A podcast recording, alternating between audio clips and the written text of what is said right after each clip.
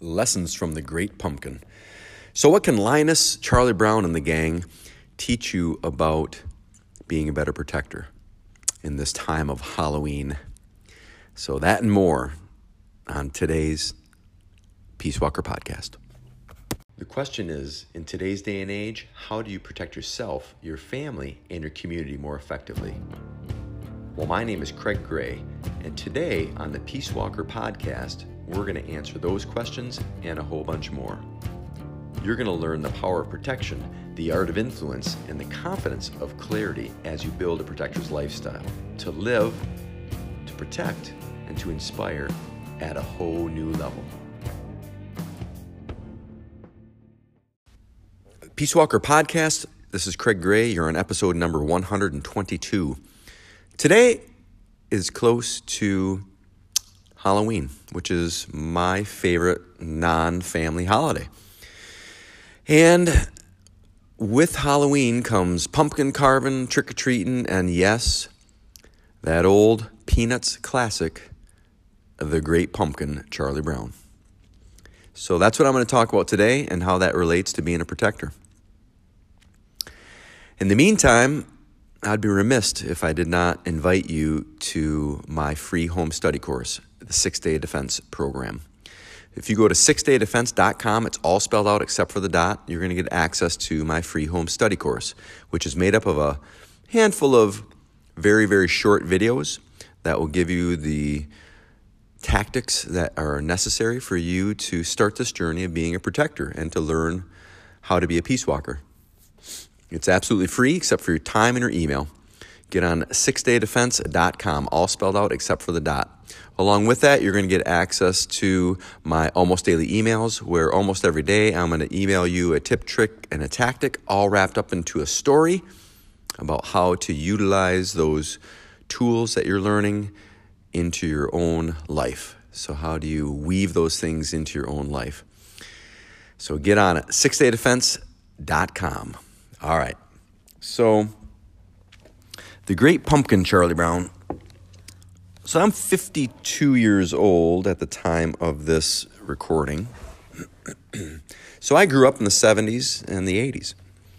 And every year, about this time, on TV, the good old big three channels, CBS, ABC, and NBC, we, I don't, I don't remember which one it was on, but we would watch The Great Pumpkin, Charlie Brown.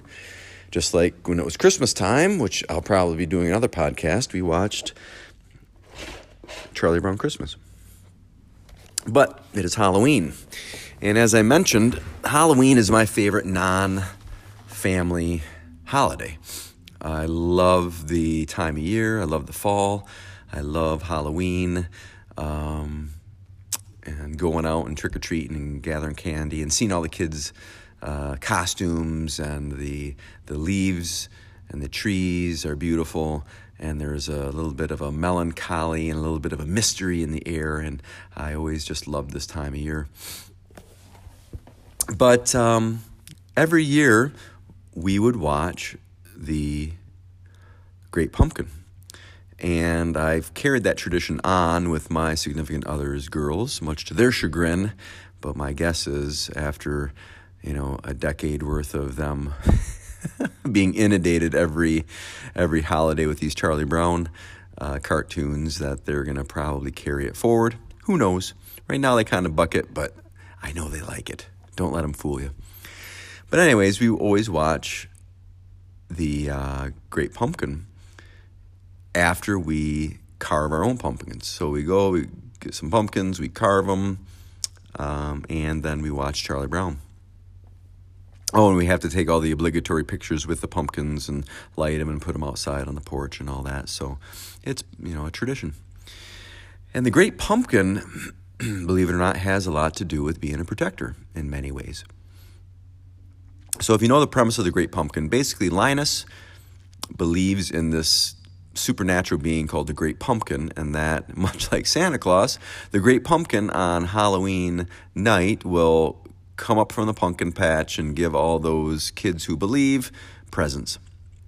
So Sally, who has a crush on Linus, Sally, all googly eyed, goes out and stands out with him in the pumpkin patch, and uh, everybody makes fun of him.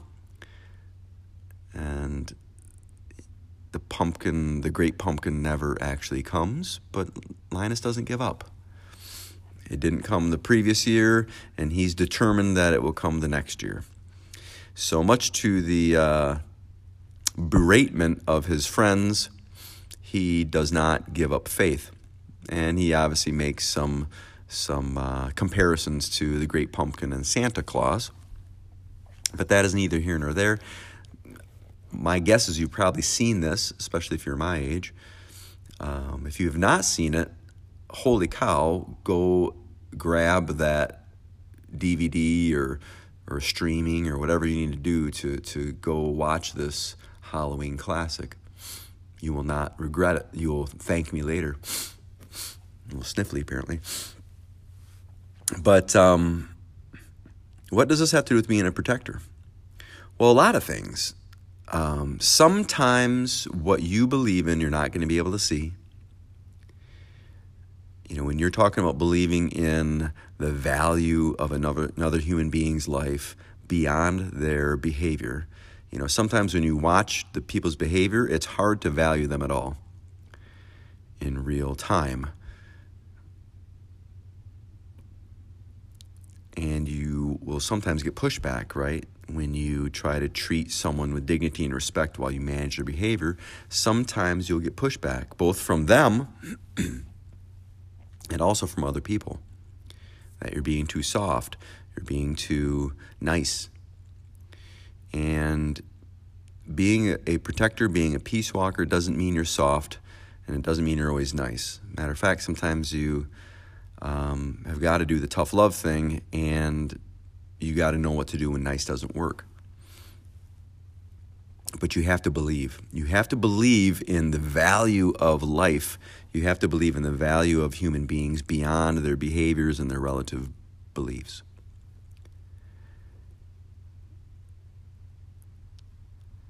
but that's not always going to be popular. Doing the right thing is not always going to be popular. If you remember, not that long ago, you know, we're still kind of coming out of this pandemic thing and obviously headlong into a recession. There's a big surprise there. But, um, but if you remember back in the heyday of the pandemic and in the BLM riots and all the political um, subversion that was going on with the election.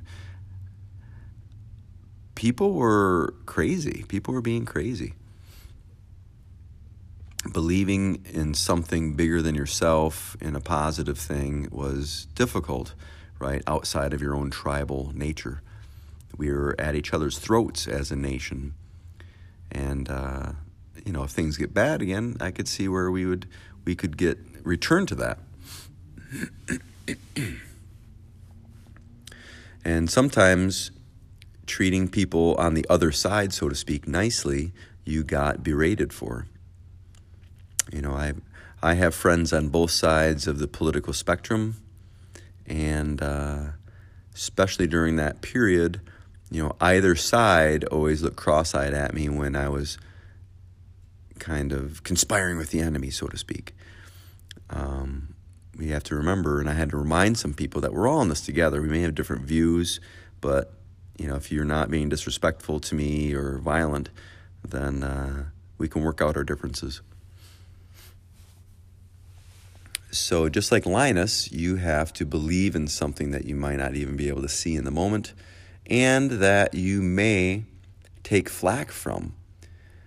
You may take flack from your friends, you may take flack from your family, you may take flack from your neighbors, your coworkers, even the people that you're leading. But you've got to stand up for what's right. And first, you've got to know what is right.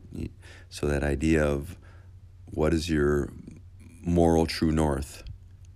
And obviously, that is the sanctity of life, that all life is precious. And then We've got to separate people's behaviors out. So the same thing holds true with your training. When you go into training, I don't care if you're training martial arts, if you're training to learn any new skill, you know, play music, shoot a gun. At first, you have to have a lot of belief in something you can't see results from yet. You're going to go into that martial arts studio and you're going to suck. You're going to get out on that shooting range and you're not going to hit the target. You're going to get out your guitar or a musical instrument and try playing it and you're going to sound like crap. And you have to have a belief that's bigger than what you can readily see at that moment in order to get to the point to where you do see results. It's going to take a, a lot of classes and a lot of practices in that martial arts academy to get good at martial arts. It's going to take a lot of range time to start to hit the target.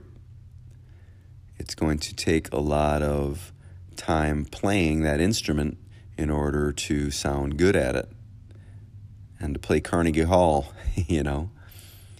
So you have to, once again, believe in something that you cannot necessarily see at the time. And you're not always going to get the support that you deserve out there. Sometimes people make fun of you. Sometimes they ignore you. Sometimes they just don't care.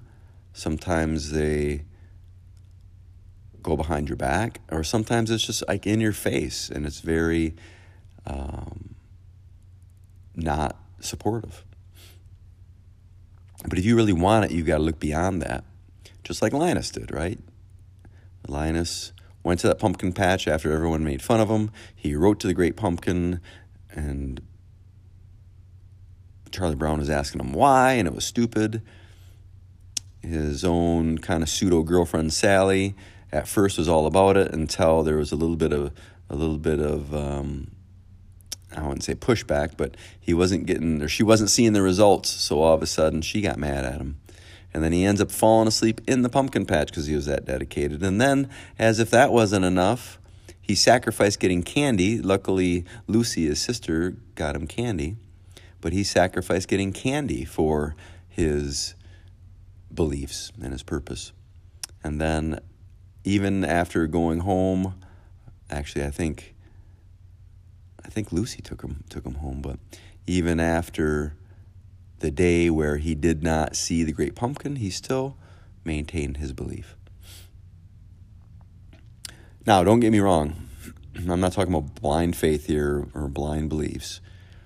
You got to be balanced about it. But what I do mean is that you need to believe in things you can't see. Sometimes people are not going to be supportive, and sometimes you have to believe it before you see it. And that, all those things can really help you on this path as a peace walker. So, enough for me for right now.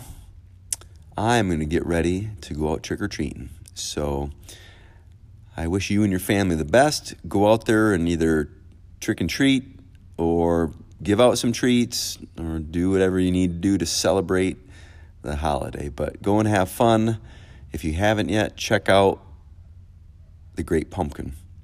And if you have already, do it again and make sure that you soak it up. So, and on that note, once you're done trick or treating, get on my six day defense program. It's my absolutely free home study course. So we can narrow that gap between believing in gaining new skills and actually gaining those skills as a protector. So sixdaydefense.com, all spelled out except for the dot, and you're going to get that free home study course and access to my almost daily emails. So there you go, folks. Have a great Halloween, and I will catch you later. Keep going. The question is in today's day and age, how do you protect yourself, your family, and your community more effectively? Well, my name is Craig Gray, and today on the Peace Walker podcast, we're going to answer those questions and a whole bunch more. You're going to learn the power of protection, the art of influence, and the confidence of clarity as you build a protector's lifestyle to live, to protect, and to inspire at a whole new level.